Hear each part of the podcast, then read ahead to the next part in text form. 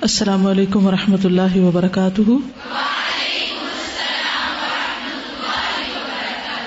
کیا حال ہے سب کا؟ الحمد للہ نحمد ونسلی علی رسول کریم اما بعد، فاعوذ باللہ من الشیطان الرجیم۔ بسم اللہ الرحمن الرحیم۔ رب اشرح لي صدری ويسر لي امری۔ واحلل عقدة من لسانی يفقهوا قولی۔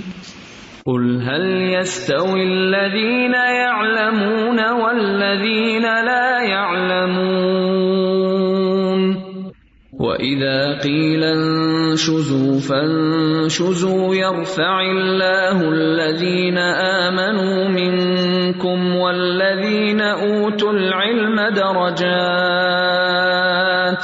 والله بما تعملون خبير يا أيها الذين آمنوا أطيعوا الله ورسوله ولا تولوا عنه وأنتم تسمعون. باب غزوة بن المستلق غزوہ بنو مستلق مستلق اصل میں ایک لقب تھا کسی کا، جس کا نام جزیمہ بن سعد تھا۔ یہ بنو خزا کا ایک ذیلی قبیلہ تھا۔ اس کو غزب مرسی بھی کہا جاتا ہے۔ مرسی تو مرسی بنو خزا کے پانی کی جگہ کا نام تھا۔ وہاں پر یعنی کنواں تھا، جس سے بنو خزا پانی لیتے تھے۔ تو چونکہ یہ غزبہ وہاں پر ہوا تھا، اس لیے اس کو غزوہ مریسی بھی کہا جاتا ہے۔ اس کے اسباب یہ بتائے جاتے ہیں کہ نبی صلی اللہ علیہ وسلم نے ان لوگوں کے بارے میں یہ سنا کہ وہ جمع ہو کر مدینہ پر حملہ کرنے والے ہیں۔ یعنی حملے کی تیاری کر رہے ہیں۔ تو آپ صلی اللہ علیہ وسلم نے کچھ بھی کرنے کی بجائے مسلمانوں کو جمع کیا اور ان لوگوں کی ان سازشوں یا ان کوششوں کا سدباب کرنے کے لیے ان کی طرف آپ روانہ ہو گئے۔ یعنی خود اقدام کیا۔ آپ نے مدینہ سے دو شابان چھ ہجری میں سفر شروع کیا اور انہیں اچانک ایسی جگہ پر جا کر پکڑا جسے مرسی کہا جاتا تھا۔ تو اللہ سبحان و تعالیٰ نے اپنے نبی کی مدد کی اور دشمن کی چالوں کو ناکام کیا۔ اور مسلمانوں نے بہت بڑی فتح حاصل کی۔ بہت سا مال غنیمت بھی حاصل ہوا۔ اس جنگ میں بہت سی عورتیں بھی غلام بنائی گئیں، جن میں سے ایک جویریا بنت حارث بھی تھی یہ بنو مستلق کے سردار حارث بن زرار کی بیٹی تھی۔ تو یہ ایک حملہ جو تھا اس قبیلے کے لیے بہت ہولناک ثابت ہوا تھا۔ تو چونکہ بہت سے یعنی کہ غلام، عورتیں، مرد مسلمانوں کے ہاتھ آئے تھے، تو ان عورتوں کو مسلمانوں میں تقسیم کیا گیا تھا۔ تو جویریہ بن تہارس جو تھی یہ چونکہ ایک سردار کی بیٹی تھی اور یہ ثابت بن قیس کے حصے میں آئی تھی، تو انہوں نے ان سے مکاتبت کی تھی۔ مکاتبت کا مطلب ہوتا ہے اپنی آزادی کو خریدنا۔ سورت نور میں آپ نے پڑھا ہوگا۔ یعنی مال دے کر یا اس کے بدلے میں کوئی کام کر کے اپنی آزادی خریدنا۔ تو ہمارے دین کا حکم کیا کہ اگر کوئی غلام جو ہے اپنی آزادی خریدنا چاہے تو پھر کیا کرو؟ اس کی مدد کرو۔ تو اپنے مکاتبت کا جو مال تھا یعنی جو انہیں پے کرنا تھا، وہ ان کے پاس پورا نہیں تھا۔ تو نبی صلی اللہ علیہ وسلم کی خدمت میں حاضر ہوئی کہ میری مدد کی جائے تاکہ میں آزاد ہو سکوں۔ تو نبی صلی اللہ علیہ وسلم نے ان کو آزاد کر کے ان سے نکاح کیا اور جو ہی آپ نے ان سے نکاح کیا تو صحابہ کے پاس جو بھی خواتین تھیں ان سب کو انہوں نے اس لیے آزاد کر دیا کہ یہ اب نبی صلی اللہ علیہ وسلم کی سسرالی رشتے دار ہیں۔ تو کہتے کہ کوئی خاتون اپنے قبیلے کے لیے یا کسی قوم کے لیے اتنی بابرکت ثابت نہیں ہوئی جتنی یہ حضرت جویریاں ہوئی کہ ان کی وجہ سے ان سے نکاح کی بنا پر کیونکہ ایک سردار کی بیٹی تھی تو آپ صلی اللہ علیہ وسلم نے اس زمانے کے جو قبائلی طور طریقے تھے، ان کو سامنے رکھتے ہوئے جب ان سے نکاح کیا، تو اس بنا پر ان کے قبیلے کو آزادی مل گئی۔ وہ خواتین بھی آزاد ہو گئی اور جتنے بھی بنو مستلق کے قیدی تھے، وہ آزاد ہو گئے۔ اور کہا جاتا ہے کہ صحابہ نے تقریباً سو گھرانوں کو آزاد کیا تھا، جو ان کے قبضے میں آ چکے تھے۔ اور اتنی بڑی تعداد میں قیدیوں کو آزاد کرنا ایک بہت بڑی رحمت کی بات تھی ان کے لیے۔ اس حسن سلوک سے متاثر ہو کر اس قبیلے کے لوگ مسلمان ہو گئے تھے۔ اور یہ پھر مسلمانوں کے لیے ایک دوہری کامیابی بنی۔ ایک تو ان کی ہمیشہ کے لیے سازشیں ختم ہوئی دوسرا یہ کہ یہ لوگ مسلمان ہو گئے۔ اور پھر یہ کہ اس قبیلے کے سردار کے ساتھ نبی صلی اللہ علیہ وسلم کی ایک رشتے داری قائم ہو گئی۔ اسی غزوہ کے موقع پر وہ واقع بھی یاد کیجیے کہ جس کا ذکر صورت منافقون میں بھی آتا ہے۔ ہوا یہ کہ جب صحابہ مریسی کے کنویں پر تھے تو ایک مہاجر اور انصاری کی آپس میں کچھ انبن ہو گئی۔ تو دو لوگوں میں اختلاف ہوا۔ ایک نے دوسرے کو ٹانگ ماری، دوسرے نے اپنے قبیلے کے لوگوں کو بلایا۔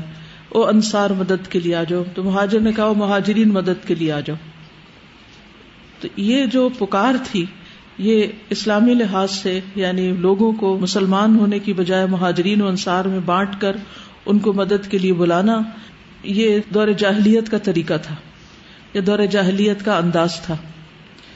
اس پر نبی صلی اللہ علیہ وسلم نے فرمایا کہ اسے چھوڑ دو انہا نتن کہ یہ ایک بدبودار چیز ہے۔ یعنی یہ اس میں کوئی خیر نہیں کہ تم اس بنا پر ایک دوسرے سے مدد مانگو۔ جابر کہتے ہیں کہ مہاجرین جب مدینہ آئے انصار کی تعداد زیادہ تھی اور مہاجرین کی کم تھی یعنی کم لوگ تھے جب پہلے شروع میں آئے، لیکن پھر اس کے بعد ان کی تعداد کافی زیادہ ہو گئی۔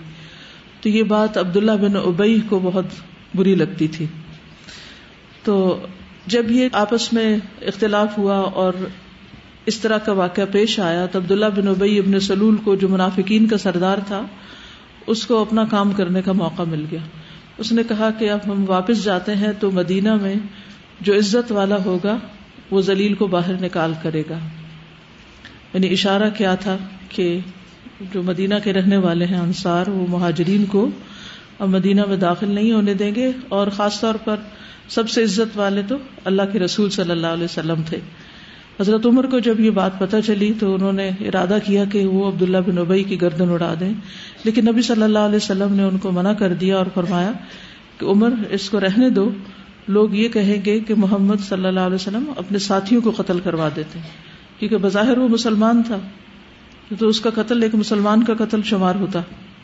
اگرچہ حقیقت میں وہ تو مسلمان نہیں تھا، لیکن ظاہری طور پر اسلام کا لبادہ اڑے ہوئے تھا۔ ایسے لوگ جو کسی دین میں یا کسی جماعت میں ہوتے ہوئے اس کے اندر رکھنا اندازیاں کریں، وہ زیادہ خطرناک ہوتے ہیں، لیکن بہرحال ایسے مواقع پر صبر اور برداشت اور درگزر کے ساتھ کام لینا زیادہ مناسب ہوتا ہے، بنسبت اس کے کہ انسان بدلہ لینے پر تل جائے۔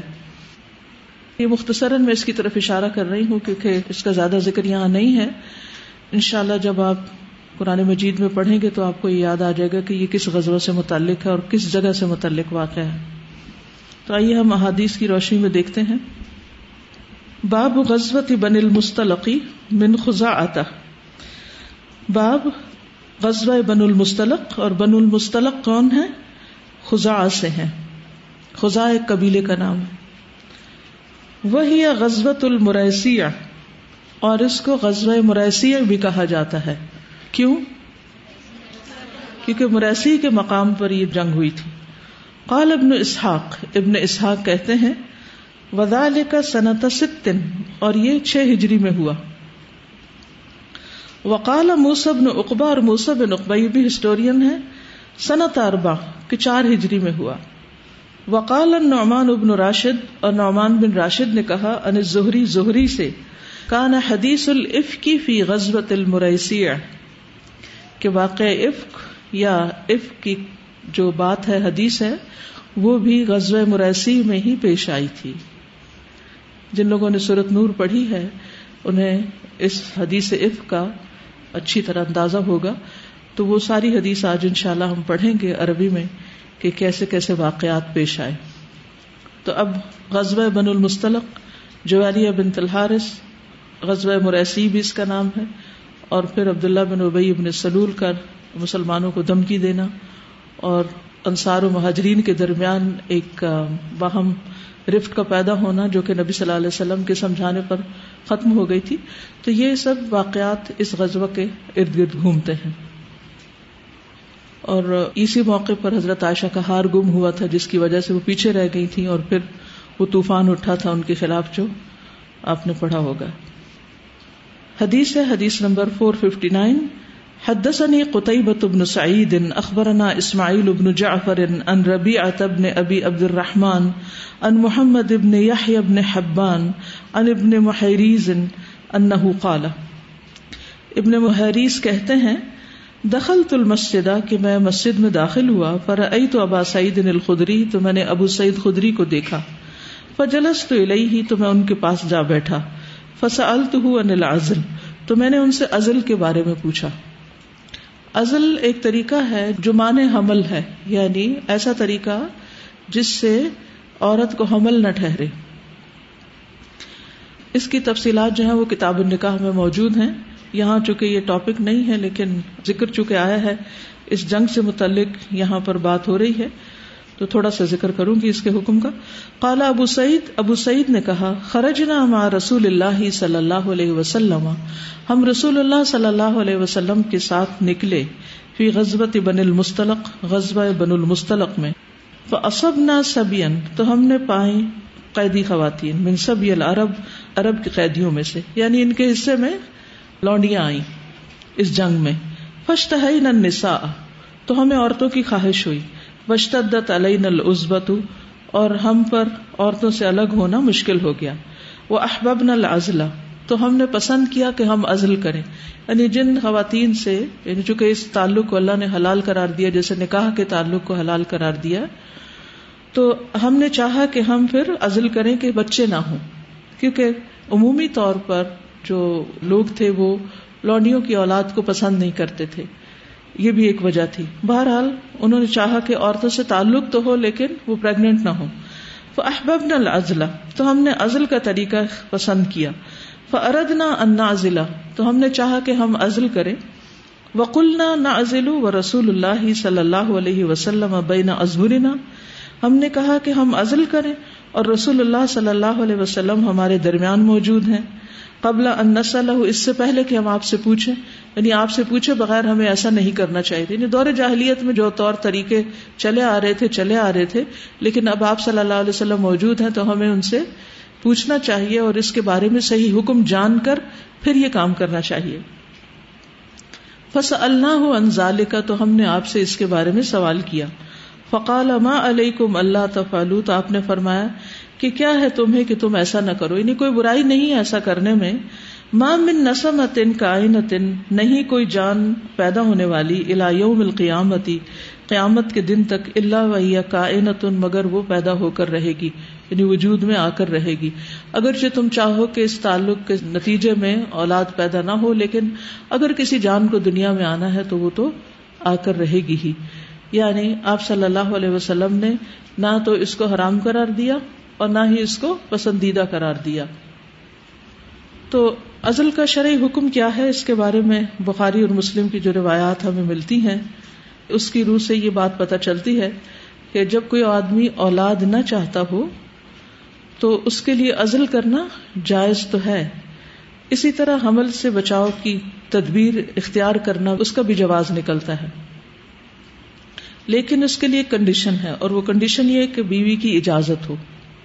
اگر بیوی اجازت دے تو پھر شوہر ایسا طریقہ اختیار کر سکتا ہے، کیونکہ عورت کا حق زوجیت یہ ہے کہ اس کو اس تعلق کے نتیجے میں جو پورا لطف ہے وہ بھی حاصل ہو، اور اس کے ساتھ ساتھ یہ کہ اگر وہ اولاد چاہتی ہے تو اس کو اولاد پیدا کرنے دی جائے۔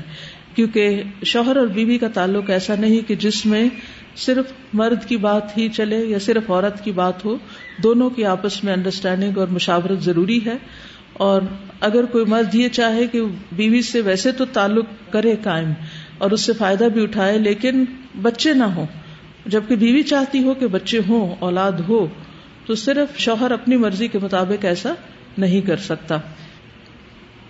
تو اس کے بارے میں یہی دلیل دی جاتی کہ جابر بن عبداللہ کہتے ہیں کہ ہم رسول اللہ صلی اللہ علیہ وسلم کے زمانے میں ازل کرتے تھے۔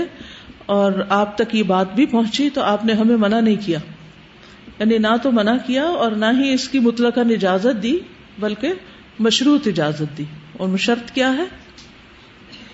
کہ عورت اس پر راضی ہو یعنی صرف مرد اپنی مرضی سے ایسا نہ کرے۔ بہرحال ناپسندیدہ اس اعتبار سے ہے کہ اگر عورت اس پر راضی نہیں تو پھر مرد جو ہے وہ اسے اختیار نہیں کر سکتا۔ اگلی حدیث ہے، حدثنا محمود، حدثنا عبد الرزاق اخبرنا معمر ان الزہری ان ابی سلمہ ان جابر ابن عبد اللہ قال، جابر بن عبد اللہ کہتے ہیں، غزونا مع رسول اللہ صلی اللہ علیہ وسلم غزوۃ نجد. ہم نے نبی صلی اللہ علیہ وسلم کے ساتھ نجد کی طرف ایک غزوہ میں حصہ لیا۔ فلما ادرکت القائلت پھر جب آپ کو دوپہر نے پا لیا، قیلولہ کے وقت میں وہ وفی وادن کثیر العضاء اور آپ بہت کانٹوں والی وادی میں تھے، فنزل تحت شجرتن، تو آپ ایک درخت کے نیچے اترے وسطل بہا، اور اس کا سایہ حاصل کیا وہ اللہ قصیف اور اپنی تلوار لٹکا دی فتفر رقناس تو لوگ الگ الگ ہو گئے پھر شجری، درختوں کے نیچے یس سایہ حاصل کر رہے تھے یا سائے میں جا رہے تھے۔ وہ بئی نہ کدال اور اسی طرح ہم ابھی یعنی اپنے اپنی جگہ پر جا رہے تھے یا گئے ہی تھے اس دعانا رسول اللہ صلی اللہ علیہ وسلم، کہ جب رسول اللہ صلی اللہ علیہ وسلم نے ہمیں پکارا، فجئنا تو ہم آ گئے فضا آرابی قائد تم نے دیکھا کہ ایک آرابی بدو بیٹھا ہوا ہے بے نیدئی ہی آپ کے سامنے۔ فقالا تو آپ نے فرمایا ان نہ اطانی یہ میرے پاس آیا وہ انا نائمن جبکہ میں سو رہا تھا۔ فختر و تصیفی تو اس نے مجھ پر میری تلوار سونت دی۔ فسط قسط تو میں جاگ گیا۔ وہ ہوا قائم اللہ رسی اور یہ میرے سر پہ کھڑا تھا۔ مخترت سیفی سلطن مجھ پر میری ننگی تلوار سوتے ہوئے۔ کالا من یمنا کا منی کہنے لگا، تمہیں مجھ سے کون بچائے گا؟ کل تو میں نے کہا، اللہ اللہ۔ پشام پھر اس نے تلوار نیام میں ڈال لی تم مقادا پھر یہ بیٹھ گیا۔ فہو کھادا تو وہ یہی ہے۔ کالا کہا، ولم یو عاقب یعنی راوی کہتے ہیں جابر، ولم یو عاقب رسول اللہ صلی اللہ علیہ وسلم، رسول اللہ صلی اللہ علیہ وسلم نے اس کو سزا نہیں دی۔ یہ حدیث پیچھے بھی گزر چکی ہے۔ یہاں پر امام بخاری سے دوبارہ لائے ہیں۔ تھوڑے سے الفاظ کے فرق کے ساتھ اس کی وضاحت کل گزر چکی ہے۔ باب غزبت انمار۔ غزب انمار۔ غزب انمار کا بیان۔ اسے غزب انمار اور غزب بنو انمار دونوں طرح کہا جاتا ہے۔ تو یہاں پر انمار کا لفظ آیا ہے اور اس کا موقع محل کیا ہے؟ یہاں پر یہ بات کیوں آ گئی؟ کہتے ہیں کہ یہ بنو مستلق سے پہلے ہوا تھا، تو اس لیے امام بخاری اس کو ساتھ ساتھ لے کر آئے ہیں۔ اس کو غزب غطفان یا غزب انماریہ بھی کہا جاتا ہے۔ اور اس میں بنو سال با بنو محارب جب مدینہ پر حملہ آور ہونے کے لیے جمع ہوئے، تو پھر نبی صلی اللہ علیہ وسلم نے ان کا پیچھا کیا اور یہی واقعہ جو اوپر گزرا ہے، یہ بھی اسی دوران پیش آیا تھا اور یہ شخص کہا جاتا ہے کہ مسلمان بھی ہو گیا تھا یعنی جو قتل کرنے کے ارادے سے آیا تھا، پھر بعد میں مسلمان بھی ہو گیا تھا، دوسری جگہ سے پتہ چلتا ہے۔ حدثنا آدم، حدثنا ابن ابی ذئب حدثنا عثمان ابن عبد الله ابن سراقه عن جابر ابن عبد الله الانصاري قال رايت النبي صلى الله عليه وسلم في غزوه انمار. جابر بن عبد الله کہتے ہیں کہ میں نے نبی صلی اللہ علیہ وسلم کو غزوہ انمار میں دیکھا، یصلی علی راحلته آپ اپنی سواری پر نماز پڑھ رہے تھے۔ متوجہن قبل المشرقی، مشرق کی جانب منہ کر کے متطوعا نفل نماز ادا کر رہے تھے۔ تو یہ چھوٹی سی بات یہاں پر امام بخاری لائے ہیں۔ اس بات کو ثابت کرنے کے لیے کہ نبی صلی اللہ علیہ وسلم کو ایک صحابی نے اس جنگ کے موقع پر سواری پر نفل پڑھتے ہوئے دیکھا۔ ٹھیک ہے؟ تو امام بخاری کا انداز دوسرے ہسٹورین سے بالکل مختلف ہے۔ وہ عموماً جنگ کے حالات اور واقعات اور اس میں کتنی قتل و غارت ہوئی اور کتنے ادھر کے مارے گئے اور کتنے ادھر کے مارے گئے اور گھوڑوں اور اونٹوں کی تعداد یا تلواروں نیزوں کی کیا تھی، اس کے برعکس امام بخاری کا فوکس کیا ہوتا ہے؟ کہ دین کی سمجھ سے متعلق جو چیزیں ہیں ان کو ہائی لائٹ کیا جائے۔ یعنی احادیث کو اس اینگل سے لاتے ہیں کہ جس میں ہمارے عام روزمرہ کی زندگی میں بھی سیکھنے کی چیزیں پائی جاتی ہیں۔ اس بارے میں آپ کیا جانتے ہیں کہ سواری پر نماز پڑھ سکتے ہیں کہ نہیں؟ مثلاً آپ کو بازار جانا ہے اور اثر کا وقت بھی ہو رہا ہے تو آپ سوچتے ہیں وضو کر لیتی ہوں اور گاڑی میں فرض نماز پڑھ لوں گی اور یہ لوگ کہہ رہے نہیں اور یہ چپ بیٹھے ہیں اور نہیں پڑھ سکتے۔ فرض کے لیے شرط کیا ہے؟ قیام، قبلہ رخ ہونا جی پراپر رکو اور سجدہ کرنا۔ ٹھیک ہے۔ لیکن نفل نماز کے لیے پڑھ سکتے ہیں۔ یہ شرائط نہیں ہے ٹھیک ہے۔ اب سواری پر فرض نماز نہیں پڑھی جا سکتی۔ ٹھیک ہے۔ اللہ یہ کہ کوئی دوسری صورت نہ ہو۔ کہ آپ زمین پہ اتر ہی نہ سکتے ہو؟ کب؟ جہاز میں۔ وہاں آپ زمین پہ نہیں اتر سکتے، ٹھیک ہے؟ اور نہ ہی آپ جہاز کو قبلے کی طرف موڑ سکتے ہیں۔ وہ بھی آپ کے بس میں نہیں، نہ آپ کی ریکویسٹ پہ وہ یہ کریں گے، ٹھیک ہے؟ اور بعض جہاز بہت چھوٹے ہوتے ہیں، اس میں تو گزرنے کا ہی مشکل سے راستہ ہوتا ہے۔ تو کھڑے ہو کے بھی نماز نہیں پڑھ سکتے۔ کیونکہ بازو کا ٹربولنس شروع ہو جاتی بازو کا سیٹ کے آگے جگہ اتنی نہیں ہوتی کہ آپ صحیح سے کھڑے ہو کر پھر آپ رکو پراپر کر سکیں۔ تو اس میں بیچ میں گرنے یا پھسلنے کا بھی ڈر ہوتا ہے۔ کچھ جہاز کھلے ہوتے ہیں۔ کچھ میں نماز کی جگہ بھی ہوتی ہے جس سعودی ایئر لائن کے بعض جو بڑے جہاز ہوتے ہیں، اس میں نماز کی پراپر جگہ بنی ہوتی۔ اس میں قبلے کا رخ بھی دکھاتے رہتے۔ ہیں لیکن سب ایئر لائنز میں قبلے کا رخ بھی نہیں دکھاتے، نماز کا وقت بھی نہیں پتا چلتا۔ تو اگر تو آپ کی فلائٹ ایسی ہو کہ جب اترنے کے وقت اگر دو نمازیں جمع ہو سکتی ہوں، جیسے زہر کا وقت تو گزرا جا رہا ہے، مگر اثر آپ کو زمین پہ مل جائے گی تو آپ زہر چھوڑ کر اثر کے وقت زہر اور اثر جمع کر سکتے ہیں۔ اسی طرح اگر مغرب گزر رہی ہے لیکن عشاء کے وقت آپ لینڈ کر جائیں گے تو مغرب رستے میں پڑنے کی بجائے آپ عشاء کے ساتھ زمین پر جمع کر لیں گے۔ لیکن اگر فلائٹ ایسی ہے کہ جس پہ آپ اثر کے وقت سوار ہوئے ہیں، مغرب اور عشاء حتیٰ کہ فجر بھی بیچ میں آ رہی ہے تو اس صورت میں اب آپ نمازیں تو نہیں چھوڑ سکتے۔ تو آپ جہاں بھی ہوں گے، جس حال میں بھی ہوں گے، تیمم کر سکیں یا جہاز میں اگر پانی ہے تو آپ وضو کر لیں۔ تو صورت میں آپ پھر اپنی جگہ پر جدھر بھی منہ آ رہا ہے اینا ما تو پتم وج اللہ پھر آپ نماز ادا کر لیں۔ گے ادر وائز اپنے شہر میں مقیم ہونے کی حالت میں اور گاڑی میں کہ جس کو آپ کہیں بھی روک سکتے ہیں، اس میں آپ فرض نماز سواری پر نہیں پڑھ سکتے۔ عامر بن ربیہ کہتے ہیں، صحیح بخاری کی روایت ہے، میں نے رسول اللہ صلی اللہ علیہ وسلم کو اپنی سواری پر سر کے اشارے سے نفل ادا کرتے ہوئے دیکھا۔ سر کے اشارے کا مطلب کیا؟ کہ رکو اور سجدہ اشاروں سے کر رہے تھے، زمین پر نہیں بلکہ بس جھک کر۔ یعنی رکو میں کم جھکنا اور سجدوں میں زیادہ نیچے جھکنا۔ سواری کا جدھر بھی منہ ہوتا یعنی قبلے کی بھی پابندی نہیں تھی۔ البتہ فرض نماز ادا کرتے وقت رسول اللہ صلی اللہ علیہ وسلم ایسا نہیں کرتے تھے۔ واضح؟ یعنی یہ صحیح بخاری کی حدیث ہے ون زیرو نائن سیون جس سے پتہ چلتا ہے کہ فرض میں آپ ایسا نہیں کرتے تھے جبکہ نفل نماز سواری پر اشاروں سے پڑھتے تھے۔ کیونکہ فرض نماز کے لیے سواری سے اترنا اور قبلہ رخ ہونا شرط ہے، لازم ہے۔ صحیح بخاری کی حدیث ہے، جابر بن عبداللہ کہتے ہیں کہ نبی صلی اللہ علیہ وسلم اپنی سواری پر مشرق کی طرف منہ کر کے نفل نماز پڑھتے تھے اور جب فرض ادا کرنے کا ارادہ فرماتے تو سواری سے نیچے اتر کر قبلے کی طرف منہ کرتے تھے۔ ٹھیک ہے؟ جب فرض ادا کرنا ہوتے تو سواری سے نیچے اترتے اور قبلے کی طرف منہ کرتے تھے۔ اور قرآن مجید سے ہمیں پتا چلتا ہے کہ فرض نماز میں قیام لازم ہے۔ وقوم قانتین۔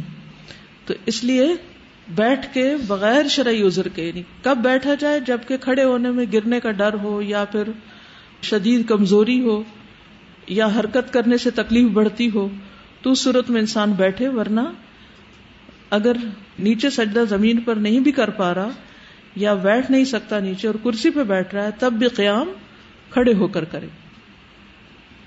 عمران بن حسین کی حدیث میں آتا ہے، رسول اللہ صلی اللہ علیہ وسلم نے انہیں حکم دیا، تم کھڑے ہو کر نماز ادا کرو۔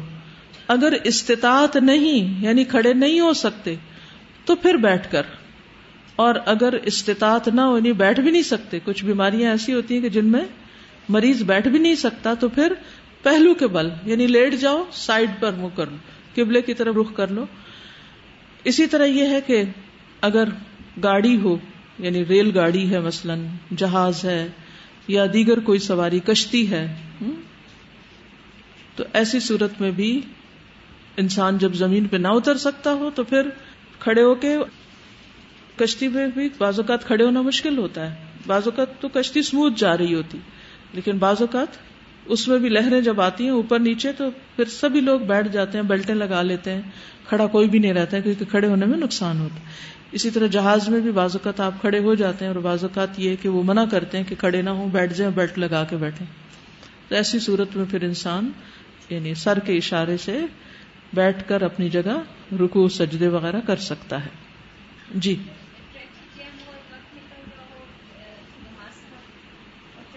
تو جمع کر لیں اگر پتا ہے روزانہ کا سفر ایسا ہے کچھ کہ جس میں سوال ہی پیدا نہیں ہوتا کہ انسان گاڑی روک سکے یا قبلہ رخ ہو سکے یا کوئی بھی شرط پوری کر سکے، تو پھر اس صورت میں اگر سفر اس طرح کا ہے کہ جو آؤٹ آف کنٹرول ہے تو پھر جمع کرے پھر اسی طرح یہ ہے کہ ایک ہوتا ہے سفر میں نفل پڑھنا اور ایک ہوتا ہے مقیم کا کار میں نفل پڑھنا، یہ دو چیزیں بھی مختلف ہیں۔ تو اس میں یہ ہے کہ بیٹھ کر اگر انسان نفل جیسے استخارہ کرنا ہے آپ کو یا کوئی اشراق کی نماز پڑھنی ہے تو اس صورت میں ادا کی جا سکتی ہے۔ ٹھیک ہے؟ اگرچہ کھڑے ہو کر پڑھنا کیا ہے؟ افضل ہے۔ نوافل بھی کھڑے ہو کر پڑھنے کا پورا ثواب ہے اور بیٹھ کر پڑھنے کا آدھا ثواب ہے۔ یعنی یہ یاد رکھنا چاہیے۔ اگرچہ اس میں مقیم کا جو سواری پر نفل پڑنا نا اس میں دو رائے ہیں۔ بعض کہتے ہیں کہ مقیم سواری پہ نفل نہیں پڑھ سکتا۔ مقیم سے مطلب یہ کہ یہاں سے آپ انڈی جا رہے ہیں، اسلام آباد سے اسلام آباد جا رہے ہیں۔ اور بعض کہتے ہیں کہ جواز ہے۔ لیکن اکثر علماء کا کال ہے کہ ایسا کرنا جائز نہیں۔ اور نفل نماز کے لیے قبلہ رخ ہونا بھی ضروری نہیں۔ اللہ یہ کہ جب آپ شروع کریں تو کوشش کریں کہ جیسے اس طرف کو رخ آ رہا ہے تو آپ شروع کریں۔ وطر نماز جو ہے اس کے بارے میں بھی ہے کہ سواری پہ پڑھی جا سکتی۔